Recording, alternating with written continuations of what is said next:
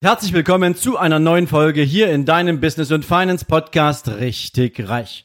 Bevor wir richtig loslegen, jetzt etwas in eigener Sache.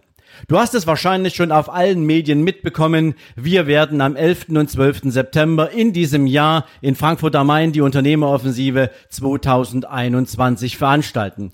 Ein Hybrid-Event, sowohl offline als auch online und du kannst dabei sein. Wenn du dich für das Thema interessierst, wie du dir dein eigenes Unternehmen aufbaust und worauf es dabei ankommt, dein Unternehmen weiterzuentwickeln. Du lernst, wie du dein Unternehmen zur Quelle deines ganz persönlichen Vermögensaufbaus machst. Du lernst, wie du die richtigen Investmentstrategien für dich und dein Vermögen entwickelst und vor allen Dingen, welche Persönlichkeit du dafür brauchst. Dafür habe ich mir ganz spezielle Experten eingeladen, die eben ausschließlich aus dem Business für das Business mit dir all ihre Erfahrungen teilen und wo du alles direkt mitnehmen kannst von diesem Event. Also nutzt die Gelegenheit, schau dir nach der Folge in den Shownotes gern den Hinweis auf die Unternehmeroffensive an und hol dir da dein Ticket, wenn du dich persönlich und mit deinem Business weiterentwickeln willst. Und jetzt lass uns loslegen mit der Folge von heute. Kannst du dir vorstellen, dass bereits die Art und Weise, wie du mit deinem Business beginnst, darüber entscheiden kann, ob du deine Firma in den Ruin führst oder nicht? Wenn du dir das noch nicht vorstellen kannst, dann solltest du diese Folge definitiv bis zum Schluss hören. Denn die meisten jungen Unternehmer, die meisten Selbstständigen, die beginnen, die machen sich natürlich zu Beginn erst einmal Gedanken über das Produkt, was sie verkaufen wollen und wem sie es verkaufen wollen. Welcher Kunde kann davon profitieren? Und sie machen sich vielleicht auch noch Gedanken, ob sie on oder offline verkaufen und natürlich, wie sie ihr Unternehmen an den Markt bringen. Aber die wenigsten denken darüber nach, wie sie das Unternehmen aufstellen. Sie beginnen mit dem Thema Einzelunternehmen oder noch viel schlimmer mit einer Kleinstunternehmerregelung, weil sie von Anfang an zunächst erstmal sehen wollen, wie es funktioniert, wie es sich anlässt und weil sie Respekt haben vor Begrifflichkeiten wie GmbH. Eine GmbH ist in den Augen der meisten Menschen etwas sehr Großes, etwas mit vielen Mitarbeitern. Noch krasser ist es, wenn du eine Aktiengesellschaft siehst. Das können sich noch viel weniger Menschen vorstellen, das als Unternehmen zu haben, von Beginn an. Und doch gibt es die kleine Schwester der GmbH, die UG, die praktisch gleichgesetzt ist mit einer Kapitalgesellschaft, also zumindest mit denselben Rechten und Pflichten und die es jungen Unternehmern viel leichter macht, den Eintritt in den Markt schon mit einer richtigen Struktur vorzubereiten. Warum ist es wichtig?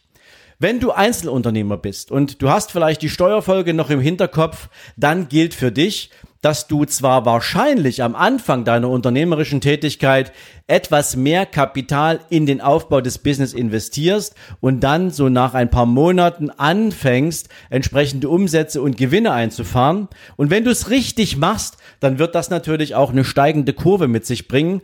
Aber als Einzelunternehmer sagt das Finanzamt, naja, alles, was du mit deinem Unternehmen vereinnahmst, unterliegt der Einkommenssteuer. Und zwar egal, was.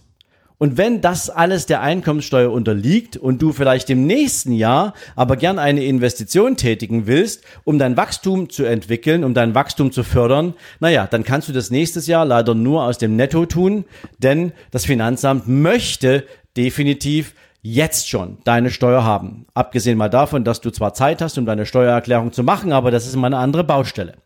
Fakt ist, wenn du dann deine Einkommenssteuererklärung abgegeben hast und du kriegst einen Bescheid, dann findet das Finanzamt, dass du ja wenn dein Unternehmen sich weiter gut entwickelst, auch im nächsten Jahr Steuern zahlen musst und dann werden sie dir definitiv eine Vorauszahlung an die Backe kleben. Und die liegt mindestens genauso hoch wie die für das erste Jahr oder für das zweite Jahr, je nachdem. Und das bedeutet, dein, gesamte, dein gesamter Gewinn unterliegt einer sogenannten Steuererosion, weil das Finanzamt will die Vorauszahlung für das abgelaufene Jahr und für das Folgejahr ganz genau an einem Tag haben. Sie wollen, dass du alles zur selben Zeit bezahlst. Das heißt, zweimal Steuer für zwei Jahre mit einer Überweisung. Und das tut natürlich weh. Das heißt, du verlierst praktisch die Kontrolle über deine Finanzen. Du kannst sie gar nicht steuern. Du hast überhaupt keine Gelegenheit, irgendwelche kapitalintensiven Wachstumsmaßnahmen anzusteuern, weil du regelmäßig Kapital zur Seite legen musst, damit du deine Steuer bedienen kannst. Ein Punkt. Ein zweiter Punkt ist, dass natürlich das Thema Liquiditätssteuerung Schwierigkeiten macht. Insbesondere wenn du abhängig bist von bestimmten Lieferungen, weil du haptische Produkte herstellst. Du musst natürlich mit Lieferfristen auch bestimmte, ja nennen wir es mal, Zahlungsziele einhalten. Wenn dir jetzt allerdings mit Größenordnungen von 45 Prozent plus das Finanzamt ja im Nacken sitzt, dann ist das schon mal schwieriger zu managen. Und darüber hinaus ist es natürlich auch so, dass der Rahmen deiner Investitionsmöglichkeiten sehr, sehr eingeschränkt ist. Das heißt also, wenn du ein kleines Unternehmen hast und du alles an Steuern abführst und es nicht intelligent und sinnvoll vorbereitest, dann kann es sein, dass wenn die Steuerzahlung kommt, dein finanzielles Polster von einem Tag auf den anderen weg ist. Und wenn dann irgendeine Forderung auf dich zukommt für Lieferung und Leistung oder weil du deine Büromiete bezahlen musst oder was auch immer, dann kannst du ganz schnell liquide aus sein. Und das bedeutet, wenn du nicht zahlen kannst, dann kannst du halt nicht zahlen. Und damit bist du schon mit einem Bein in der Insolvenz. Das sind alles Dinge, die es schwierig machen. Wenn du beispielsweise an dein Unternehmen glaubst. Und das solltest du unbedingt, wenn du ein Business anfängst. Wenn du natürlich ein Business aufbaust und sagst, naja, ich gucke erstmal, wie sich das so anfühlt, ob ich überhaupt dafür gemacht bin, lass es lieber bleiben. Aber wenn du ein Business aufbaust und wenn du daran glaubst, dass du mit diesem Business erfolgreich bist, dann mach es bitte von Anfang an richtig dann gründe bitte eine UG. Mindestens. Spätestens, wenn du Umsätze über 100.000 Euro machen willst, dann bitte gründe eine GmbH. Du musst nicht die ganzen 25.000 Euro mitbringen. Es genügt, wenn du die Hälfte der entsprechenden Kapitalstammeinlage eingezahlt hast. Und natürlich wird dir auch ein Steuerberater sagen, es liegt auch nicht unbedingt, es ist nicht schlimm, wenn du einen Teil dieser Stammeinlage auch für liquide Themen verwendest. Wichtig ist halt nur, du musst wissen, es ist Haftungskapital. Das muss irgendwann wieder aufgefüllt sein. Aber prinzipiell kannst du auch damit arbeiten. Das Wichtigste ist, dass du, wenn du ein Unternehmen aufsetzt, mach es bitte überlegt und richtig. Die meisten Selbstständigen, und das ist eine traurige Wahrheit, sind nach fünf Jahren nach ihrer Gründung nicht mehr am Markt. Und das hat häufig nichts damit zu tun, dass sie nicht erfolgreich sein können. Es hat häufig etwas damit zu tun, dass sie spätestens zwei Jahre nach Gründung, selbst wenn sie erfolgreich sind, von einer Einkommenssteuerlast heimgesucht werden, die die Liquiditätsposition von einem Tag auf den anderen killt, weil sie ihre Finanzen nicht im Blick haben. Denn wenn du Einzelunternehmer bist, dann gilt das, dann interessiert das Finanzamt überhaupt nicht, was davon war eine Privatentnahme oder was davon ist ein Unternehmensgewinn. Alles, was du in diesem Jahr an, an Bruttoertrag gemacht hast, also nach Abzug von Kosten, ist zu versteuern. Du kannst nichts verschieben. Du kannst nichts in einer Investitionsspirale nach vorne ziehen. Gar nichts. Und deswegen ist es wichtig, dass du deine Hausaufgaben machst. Und wenn du sie machst, dann kannst du dein Unternehmen sauber aufstellen, dann kannst du deine, deine Liquiditätsströme schieben und damit kannst du deinem Unternehmen auch den Schub geben, den es braucht. Und vor allen Dingen ist das wichtig, wenn du dir Eigenkapital aufbauen willst. Denn wenn du dir Eigenkapital aufbaust und damit auch gegenüber einer Bank beispielsweise oder einer Förderbank dann mal in eine Projektfinanzierung einsteigen möchtest, dann ist das natürlich viel entspannter, wenn du sagen kannst, ich möchte jetzt meinetwegen 300.000 Euro Investitionssumme haben, 30.000 Euro bringe ich übrigens selbst mit.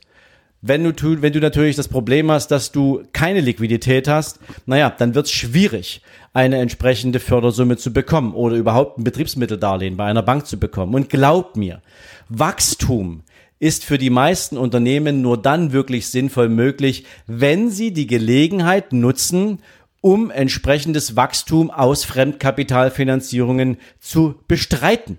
Weil alles andere ist ein Hemmnis. Alles andere ist eher die, die Frage danach, wie langsam kann ich wachsen, wenn ich nur meine Gewinne einsetze. Und wenn ich mir als Unternehmen auch gar nichts an Kapitalreserve aufbaue. Also du verstehst die Message in dieser Folge. Es ist wichtig, dass du die richtige unternehmerische Entscheidung triffst. Wie baust du die Firma von Anfang an auf? Und weil so viele es falsch machen, habe ich die Entscheidung getroffen, dass ich dafür einen Experten am 11. und 12. September in Frankfurt auf der Unternehmeroffensive auf die Bühne holen werde und dieser Mensch wird dir ganz genau erklären, was sind die richtigen Strategien für deine Unternehmensgründung, welche Struktur kann und sollte dein Unternehmen haben, wie profitiert deine Firma am meisten von dieser Struktur und vor allen Dingen, wie kannst du damit dafür sorgen, dass Kapital in deinem Unternehmen bleibt und dir nicht durch Steuer abgeführt wird oder durch irgendwelche unerwarteten Forderungen. Wenn du also glaubst, das passt für dich, dann freue ich mich, wenn wir uns auf der Unternehmeroffensive sehen. Den Link dazu findest du in den Shownotes. Dein Ticket kannst du dir auch in den Shownotes holen. Du bekommst noch einen extra Nachlass von mir für dein Ticket, weil du diesen Podcast hörst. Und insofern freue ich mich, falls wir uns in Frankfurt sehen. In diesem Sinne, dir einen großartigen Tag und bis dann. Ciao, ciao.